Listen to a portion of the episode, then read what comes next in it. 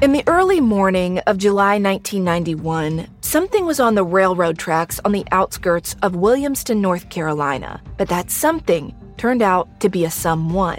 Why was he there? I'm investigative journalist Delia D'Ambra, and over the past year, my investigation for the latest season of my show Counterclock has plunged me into the details of a mystery so big and so bizarre that it feels like fiction, but it's not. It's reality. And the reality is that while my investigation started as a look into one man's suspicious death, what I uncovered is a web of small town secrets, a string of other crimes, missing people, and so many other suspicious deaths. These are all things that I think many have tried to keep hidden. Do not go looking for answers. I've had to rethink everything I thought I knew about where I'm from. That somebody is somebody's plural. Listen to Counterclock Season 6 now wherever you're listening. Every once in a while, you find a case that's clearly suspicious and you kind of suspect foul play might have taken place, and it's a different type of investigation.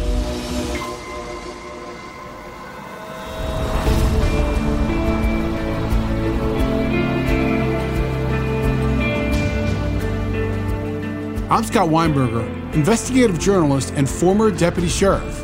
I'm Anna-Sigga Nicolazzi, former New York City homicide prosecutor and host of Investigation Discovery's True Conviction. And this is Anatomy of Murder. Today's story makes me think about really two opposite ends of the spectrum. There's a sense of hopelessness, but that there's incredible hope on the other end. And the bridge between those two was the detective that worked this case. My name is Bob Nichols. I'm a retired police officer from Montgomery County, Maryland. I spoke with Detective Bob Nichols about the investigation into the disappearance of Cindy Vanderbeek. So, in the 1980s, Cindy was always known as being very ambitious. And not only was she a talented saleswoman, she had a really good head for business. And eventually, she got promoted to vice president of her company. She went out and she bought a house in New Jersey, and she would commute every single day to New York City, which she really loved doing that job. But what she also loved doing was going to the beach. She was this petite little cute blonde. She was very outgoing, life of the party, liked to sing, very sweet. Everybody loved her. You know, she's the girl next door. The one thing that she used to think about and long for was excitement and love. You add the beach, and that's where all that came in. So, on one weekend trip to the Jersey Shore, she met this really handsome guy. She looked at him, she saw him very tan, very toned. His name was Steve Vanderbeek. Steve was younger. He worked up and down the East Coast. He traveled during a boat show circuit. This circuit would travel from city to city to city, and he sold vending items like cleaning products at the different shows. And he wasn't just a little bit younger. He was nine years younger than her, and he really had a wanderlust about him, which was something she craved. And she looked at this guy and the potential excitement he would bring, and she felt just head over heels. And within weeks, they moved in together. He was charming, and they fell in love, and they got together, and she kind of gave up her world of the New York fashion industry, and she began to travel with him. He was telling Cindy that she was such a good salesperson that she would do so well in this arena, selling with him, and they could spend it together. They could travel to all these different cities. He was really setting her up for what she believed, according to her family, is a great life. They were on the road a lot, basically about eight out of 12 months a year. They would be on the boat show circuit. During the four months that they weren't on the circuit, they resided somewhere in Broward County, Florida. Almost like a gypsy lifestyle. While everyone say, well, wait a second, she had everything and success, but now she's fallen for this guy and wants to start living the life of a boat show. But I do get it from her perspective that now she had this rugged, exciting guy and this gypsy like lifestyle, and she just would beam from ear to ear. He had a sailboat. They moved around. They lived in Hilton Head, South Carolina. They lived through New Jersey. They were in Florida. So it was a, an exciting kind of lifestyle if you're into that, where you know you're constantly on the move and you're doing different things, meeting a lot of different people. That was exciting, something different for for Cindy that she'd never really experienced. They got married. The two went off to the Virgin Islands and they eloped. They got married on the beach, just like they met at the beach in the Jersey Shore. And her family was really concerned about her giving up the success and stability for this much more wandering like lifestyle. And how many of us out there have had that experience that the person you bring home, whoever they are, that they're just not good enough for, you know, your mom or dad's little girl or boy and sometimes they're right and sometimes they're not. Well, what had happened was towards March, Cindy and Steve were up in Portland, Maine, and they were ending the circuit up in New England. And Cindy had been talking to her sister, who was having a christening for her son, and Cindy agreed to be the godmother for Cindy's nephew. And she had planned on her and Steve stopping in Maryland, in Montgomery County, in the city of Germantown, and they were going to stop on their way back from Maine to Florida, where they live, and they were going to spend some time with Cindy's family. So the family in their planning of this christening was reaching out to Cindy, and they're living on a boat, really can't reach them on a landline. So they had pagers.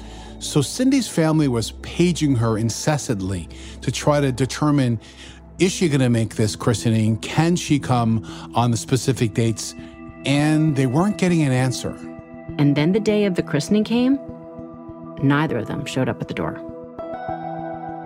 You know, imagine a loved one is supposed to be there and they're not there.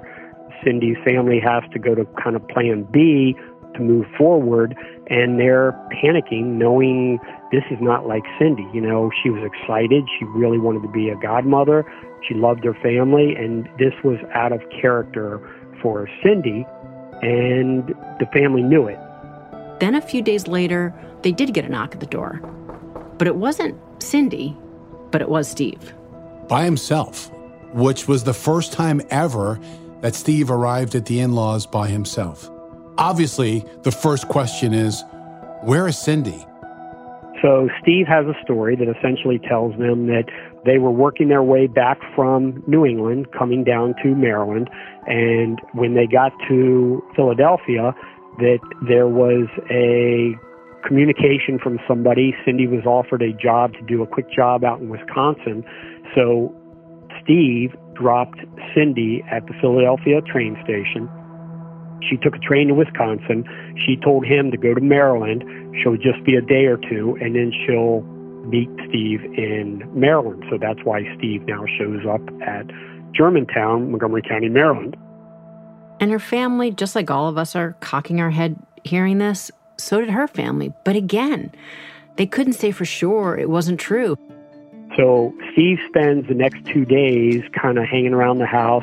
When the family is away from the house and they return, Steve says, Hey, Cindy called earlier today and she's tied up. She's doing really well. She's not going to be able to come back right now. So she told me just to head back to Florida and she's going to meet me in Florida. She's sorry. She'll catch up with you guys soon. So the family's like, that's really weird. Definitely red flags are up. They are not happy with what Steve's response is because that is not something Cindy would have done. When you hear it, where's your head going? On the surface, it's suspicious, but there's not enough to really hang your hat on because the lack of communication back in those days, it's not like she could have called 15 friends with cell phones. Although she could have called friends who could have walked over to the home and said, Hey, Cindy just called me too, and she's okay. But that didn't happen. So you have to rely on what the family is thinking because they know her best. There was no proof. There was nothing that they really knew, except they did say to Steve, she better get in touch with us soon because we are worried. And when you speak to her next, tell her to call us and get in touch with us immediately because they just had this feeling that something was wrong. But the suspicion did grow a little bit more before he left because there was a couple of errands that Steve ran that day that made them even more suspicious. And I think that's an important fact to tell our listeners.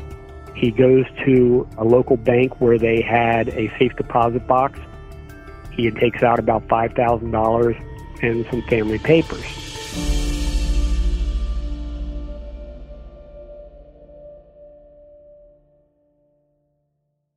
I've always said that information is powerful. So I've got a question for you.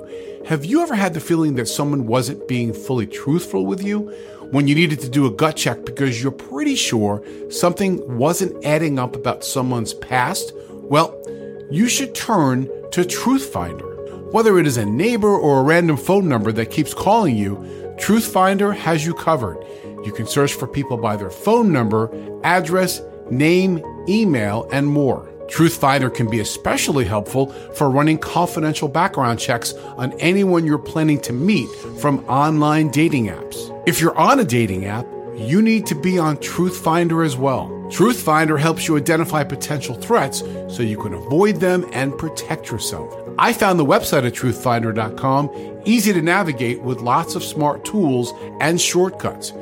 Critical information could be just a few clicks away. Go to truthfinder.com slash anatomy for a special Anatomy of Murder offer. That's truthfinder.com slash A-N-A-T-O-M-Y to access your special offer today. We're heading into spring, and warmer temps often mean more travel on the horizon. If you're going somewhere where the language is not your own, how great to learn some before you go. Enter Rosetta Stone, the trusted expert for 30 years with millions of users and 25 languages offered. Rosetta Stone immerses you. You can pick up any language naturally, first with words, then phrases, then sentences. Plus, with Rosetta Stone's True Accent feature, you'll get feedback on how well you're pronouncing words. I'm hoping to get to Europe this summer, and I've been using Rosetta Stone to brush up on French and to learn a little bit of Spanish. It's easy, intuitive, and I love that I can learn on the go with Rosetta Stone's app right on my phone. Rosetta Stone is the most trusted language learning program. It is available on desktop or can be used as an app on your phone or tablet. Don't put off learning that language. There's no better time than right now to get started. For a very limited time, Anatomy of Murder listeners can get Rosetta Stone's lifetime membership for 50% off. Visit rosettastone.com slash anatomy. That's 50% off unlimited access to 25 language courses for the rest of your life. Redeem your 50% off at rosettastone.com slash anatomy today. So, on the day that Steve is set to go back to Florida, he runs a couple of errands, and one of those errands really caught the attention of the family. He emptied her safe deposit box. And in addition, Cindy's mom, Camille, had been holding some money from them, a couple thousand dollars, and he asked for that too. So now when Steve left, her family no longer thought, let's just wait and see. Now we've got to report her missing. But that's also where the frustration begins because no one wants to take the report. They knew that they resided in Broward County. So they contacted the Broward County Sheriff's Office, tried to get law enforcement down there to take a police report. And, you know, the Broward County law enforcement officials essentially looked at it and said, well, wait a minute, she's not missing from Broward County, let alone in Florida. You last time you talked to her, she was up in Portland, Maine, and checking our records, we don't even see any evidence that they even live here in Florida. So Broward County was not very anxious in taking a, a missing person report. So when Cindy's family gets nowhere with Florida PD, next they go to Maine because they knew that they had last been up at the boat show in Portland, Maine. So now they call up there and they say, okay, we know she was up there. And they just assumed they would take the report. Portland, Maine basically says, hey, look, she was here for a boat show. You talked to her. We know everything was good. The show ended. She left. You know, she's not missing from Portland, Maine. She's missing somewhere between Portland, Maine and Maryland where she didn't show up. So they didn't want to take a police report. Scott, let's just go sideways a little bit here and talk about that. You know, just about why it is that everyone is looking to pass the buck here. It's all about jurisdiction, Anna-Sigga. It's all about the ability of an agency to say the person actually was here and hasn't left here, or was here and left under circumstances that may be suspicious. Now, this is one of those frustrating issues for me, and I'll even call it a pet peeve. Several agencies ping pong back and forth, and if the family believes foul play may be involved, take some action. Put out what we call an ATL, which is an attempt to locate. Put her in the system. That is the professional thing to do. That is the caring thing to do. A family is asking for help. Document it, follow up. And in my opinion, at this point, that's what should have happened here. So now her family is scrambling. They're even more panicked because more time is going by. So while she had never come to visit them, they go to the only place they can think of next. They go to their local police. So they made a police report to the Montgomery County Police Department. A young officer by the name of Kent Smith comes to their door and they say, Listen, she wasn't here, but we're striking out in Florida. We're striking out in Maine. We have no idea where she is, but we just know that there's something wrong. Please, please, please help us. And this guy, to his credit, you know, I'll give him the shout out here because he said, I know there's no real connection to Montgomery, but he felt bad for them. Montgomery County has nothing to do with this story, but the family was kind of caught. Where do we turn? Who do we make this report to? So Officer Smith made the report, which was you know, when it was assigned to me, my sergeant said, hey, contact Florida and try to give this report to them because there's nothing for us to do. First thing I did, I contacted the family and had the mother and sister come to my office. And I said, bring some pictures. I want to know if you have any pictures of Steve, any pictures of Cindy, any, you know, phone numbers, addresses in Florida. There's got to be something, friends, associates. You got to give me something because I really have nothing. I think for an investigator getting in deep into a case, you need to establish a feeling about who your victim may be and a feeling about who your suspect may be. After spending the evening with Cindy's mother and sister, they gave me a lot of background. I learned a lot about Cindy and I learned a lot about Steve. It came pretty obvious to me that one of two things happened, and it was still early. One, she was afraid of him and didn't want to be in his life, so she was laying low off the radar. Or the other option was something happened to Cindy. She was deceased and a victim of foul play. And if she was truly deceased, obviously Steve was, to the best of my knowledge, the last person known to be with her. He would be my number one suspect. He wanted to talk to Steve. He wanted to get information direct from him about the whereabouts of his wife, when he last saw her, when he last talked to her. So he had his pager number, and Detective Nichols started paging him and paging him. And days and days and days went by with no answer. And that is a bit suspicious. When somebody's missing or, or there's a homicide, the first thing you do is you look at is it for love or is it for money? And if it's for love, you look at the, the boyfriend, the husband, the family as somebody who may have something to do with this. So Steve is clearly on the radar from the family. Hearing the story from the family, Steve is clearly on my radar, and it, it just common sense says Steve's got to be somebody we got to look at. So, next, Detective Nichols had to try to backtrack. Well, where did he know Cindy had last actually been? And that came to the boat show, and he knew she had last been in Portland, Maine. But let's think about that for a second. It's not like she was working in a store up there that's there all year round, it's a band of people that move from place to place. Well, we were only able to verify yes, there was a boat show. Yes, Cindy and Steve had a vending table there. One of the things I asked was there any disturbances? Was there a domestic dispute? Was there a police report? There was no record of anything. Steve and Cindy basically, I learned from the different vendors, they were having some marital problems. Cindy confided in several of her girlfriends at the show that she and Steve were going to part ways at the end of the season and they were going to get divorced. I'm now talk to somebody that actually says, hey, I just sent Steve a package. He lives in Davie, Florida, and here's his address. Now is my first break. Now I know where they're basically living. He found out that they lived at a place called the Seminole Health Club and Resort. He found out exactly where it was. I ended up speaking with the property manager. She loved Cindy and wanted to be really helpful.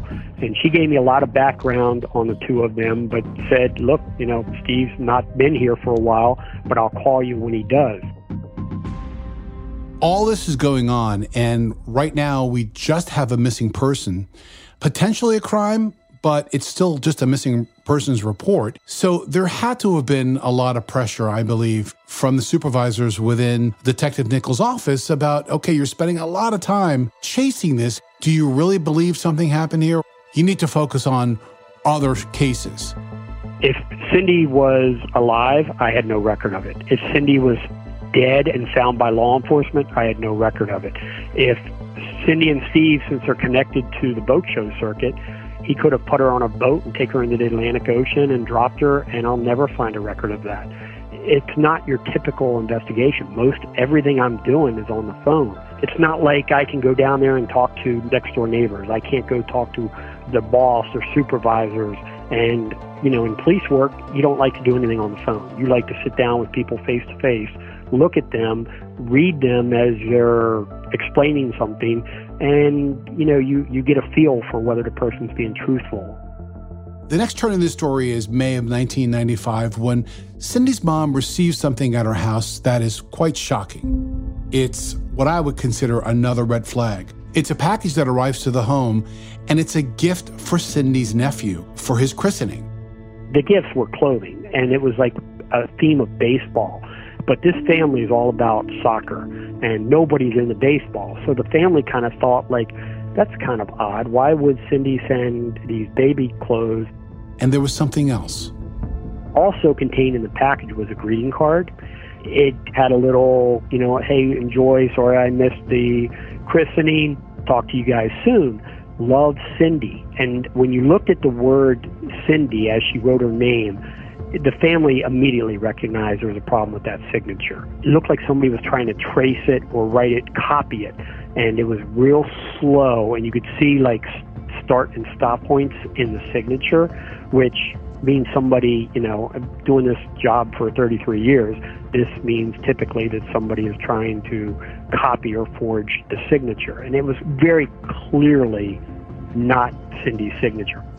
Think about someone close to you. When they write their name and you see it on paper, you know that it's there, whether it's a distinctive scrawl or neat and scrolly, however it is someone writes, if you know them well, you know it. And this one just didn't fit at all. And as he's thinking those things, he gets a call from the Seminole Health Club, and Steve's back. When I got the notification that Steve was back home, we got on an airplane and arrived in Florida, I think within like 48 hours. But when he gets down there, he doesn't find exactly what he was looking for. But what he did find was monkeys.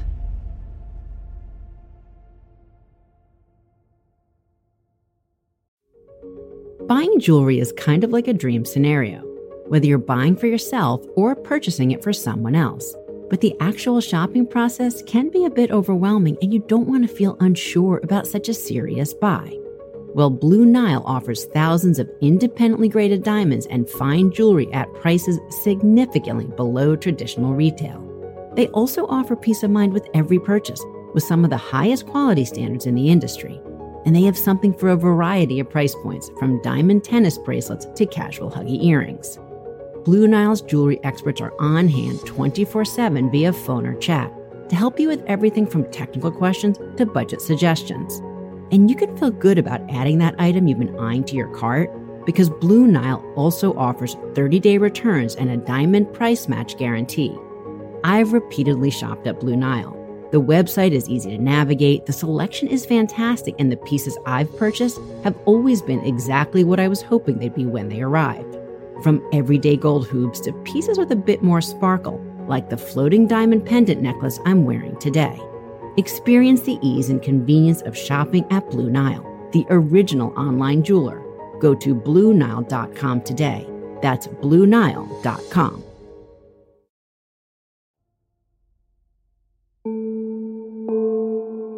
So then one day, Detective Nichols gets a call. It's from the Seminole Health Club, and they said Steve's back, but no Cindy.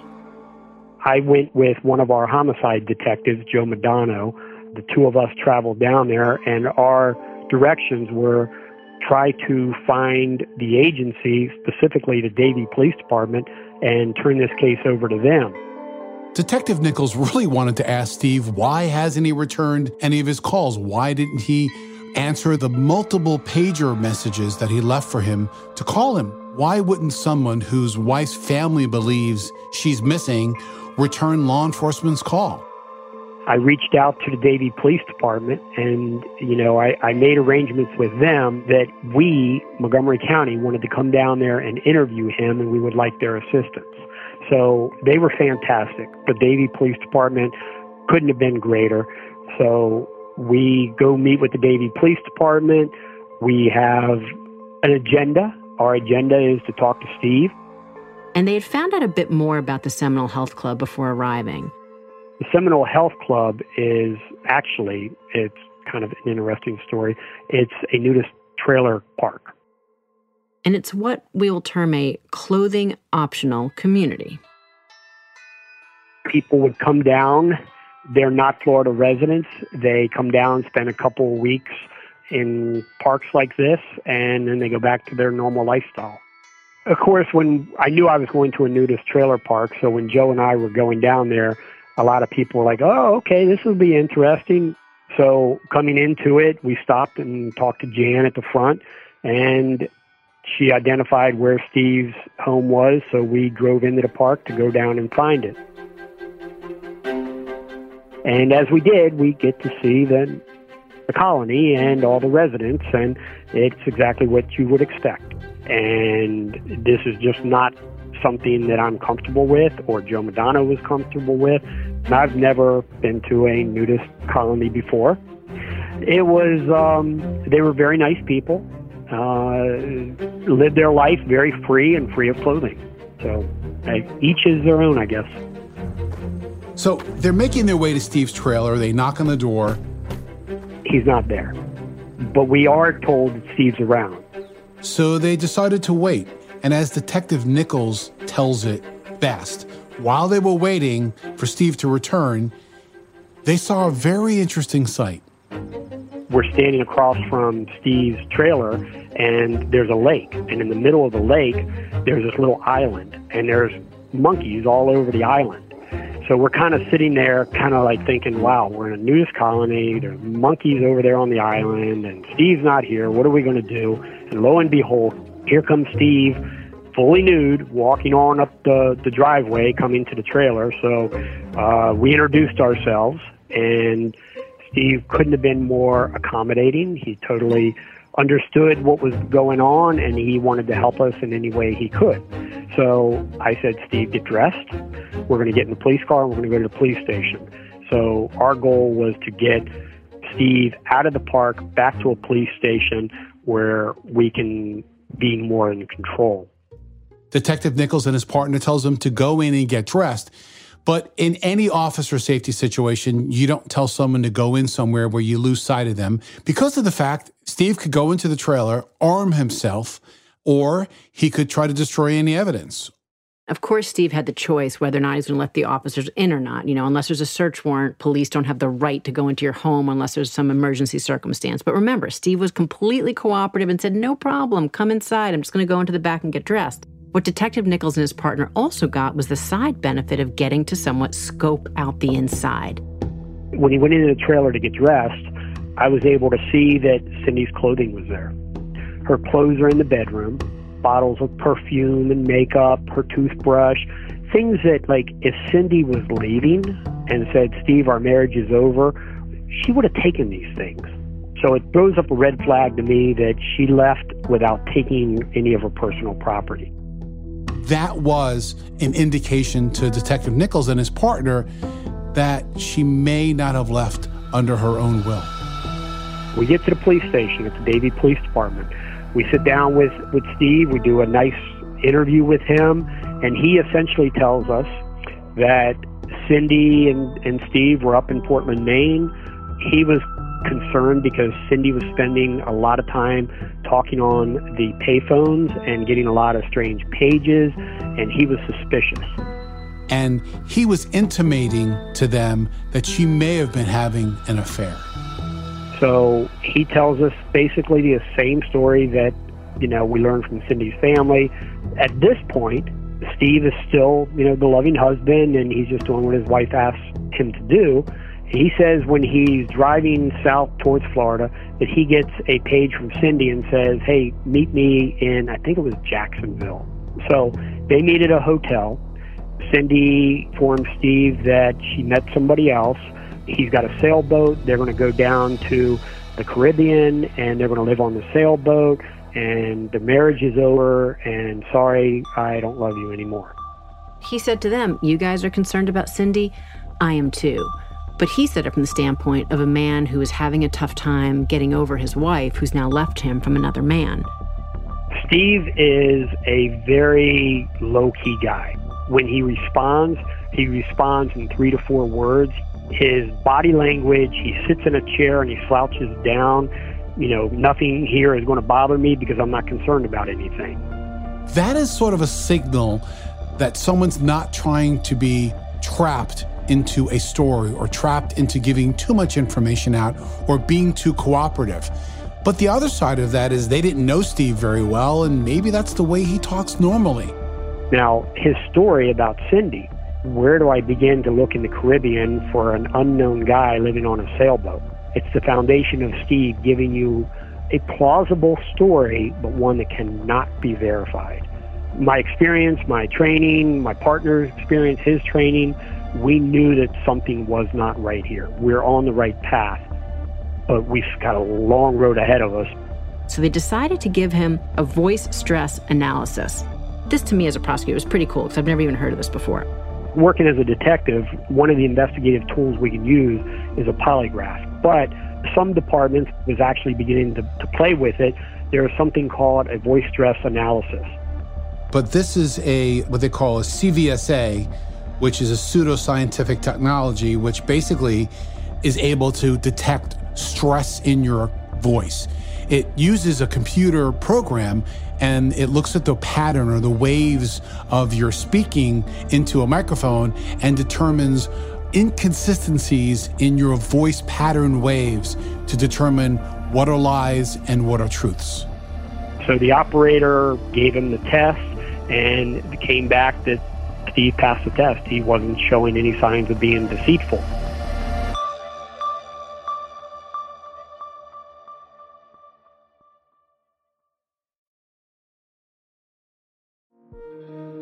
I did not expect Steve to pass it. I was hoping it would show deceit so we could then do the interview over again, but he passed it. I had to move on to something else. Detective Nichols made a very important next move. It was pretty obvious Steve kept a lot of things dirty dishes, trash, pizza boxes sitting on the dining room table he was a pack rat. He just really did not throw things out, which was great for us. And when we took him back to the Seminole Health Club, we had been talking all day, and he had told me that he had no problems with me looking through the trailer and his vehicle. And so while searching inside Steve's car, Detective Nichols found something major, something that was going to put him on a path he hadn't been able to get down before. We went through, we started in the trailer. We found something that really jumped out at me. There was a notebook near his bed, like on a little table. And I, you know, kind of flipped through the spiral notebook and I noticed that there were signatures of Cindy. I felt that that was Steve writing Cindy's name, practicing to sign it, which goes along with the greeting card that the family received in April where we feel that that signature was a forged signature. So we talked about that. And Steve says, no, I was just, you know, I, I love my wife. I, I miss her. I was doodling and drawing and doing different things you see within the book. And yes, I, I wrote her name. I miss her and I'm thinking about her. And I don't know about all you out there, but I can remember, certainly back in the day, that sometimes, you know, that other person I was interested in, just kind of scribbling their name over and over while I sat in class. And so, again, it's like Detective Nichols talks about these vague things that he says that he doesn't buy, but you can't really verify that they're wrong. And at this point, maybe it's something, or is it just nothing at all? in between the trailer and his vehicle, which was like a big suburban, it was a blue suburban. I gathered up as much as I could, and as I'm looking at different, I guess, pieces of trash, debris that's in these vehicles and this trailer, I'm seeing years worth of receipts. Between the seats, on the floor, up on the visor, in the center console, there's papers everywhere, including all over the trailer. Papers and garbage and things all over the place. But within there is a treasure trove of what could be evidence. I'm noticing gas receipts and gas receipts going back several years, hotel receipts going back several years, showing that, you know, they're up and down the East Coast and they're doing these boat shows and where they're going. Well, you know, it would take me hours to go through this. And I didn't want to do it in front of Steve, so we took, I think it was uh, probably four full bags, I'll call it trash, and we packed it up with us and took it back to Maryland. When I left Florida, I felt Cindy was no longer alive, and I felt she was deceased and at the hands of Steve. But I could not prove it.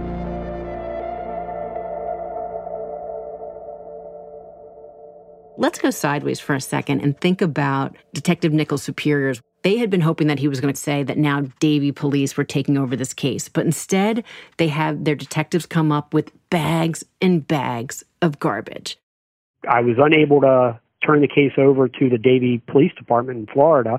So when I brought it back, my sergeant's looking at me going like, I thought I told you to get rid of this case. I'm like, nobody wants it. And I'm sure when he walked into the D Bureau with bags and bags of these receipts, supervisors were like, this is going to take you days, if not weeks, to go through. And what about the other cases that you're working? This is a missing person that I feel is most probable a homicide. So it is getting a bulk of my attention, but it's tough because I have a lot of cases.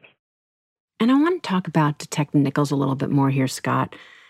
And I think it's a great question to you because you have been in those shoes. You know, is it odd for a detective, and I think you and I both know the reason, but I'd like you to explain it, to work so hard in a case here where even his superiors are telling him to just sideline it? It's a case that wasn't even in his jurisdiction. Every person who signs on to become a member of law enforcement knows their dedication is important to the victims.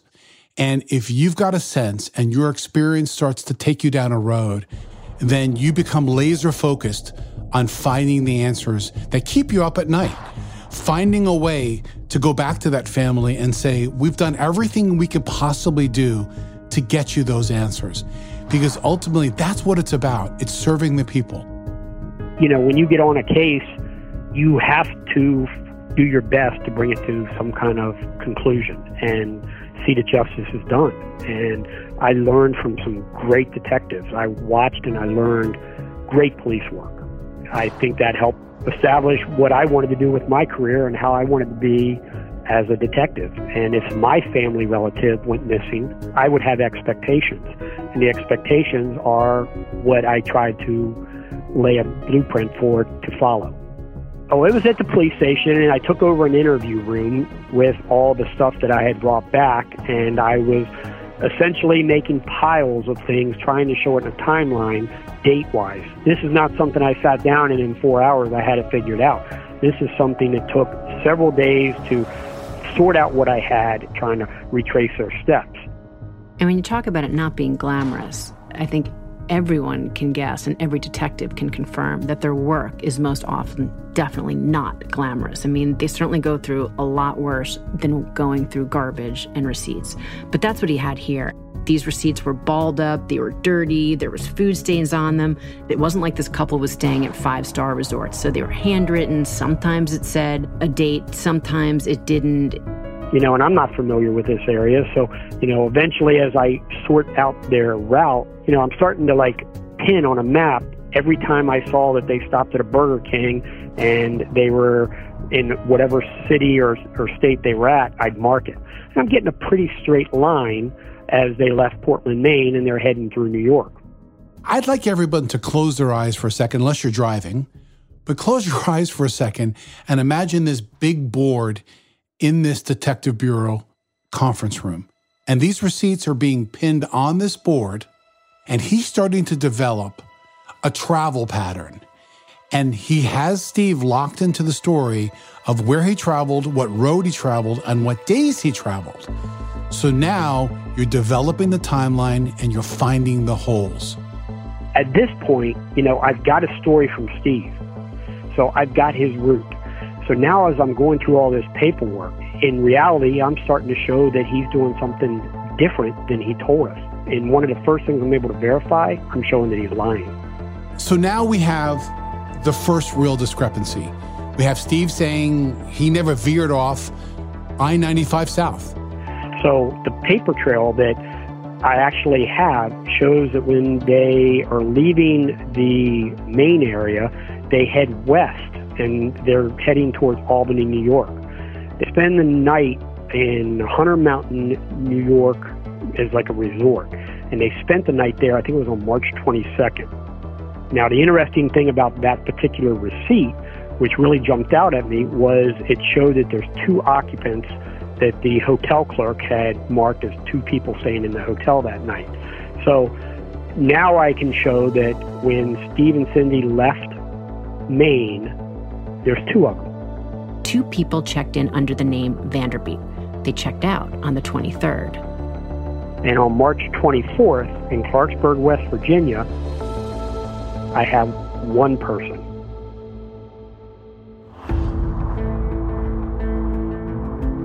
Now he literally held in his hand the answer to what his gut had been telling him all along. He now had the proof that Cindy was no longer alive. So now he knew the where, but that where could be anywhere within a span of 500 miles.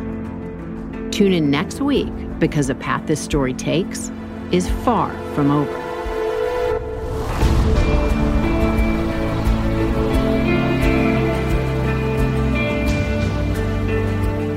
Anatomy of Murder is an Audio Chuck original, a Weinberger Media and Forsetti Media production.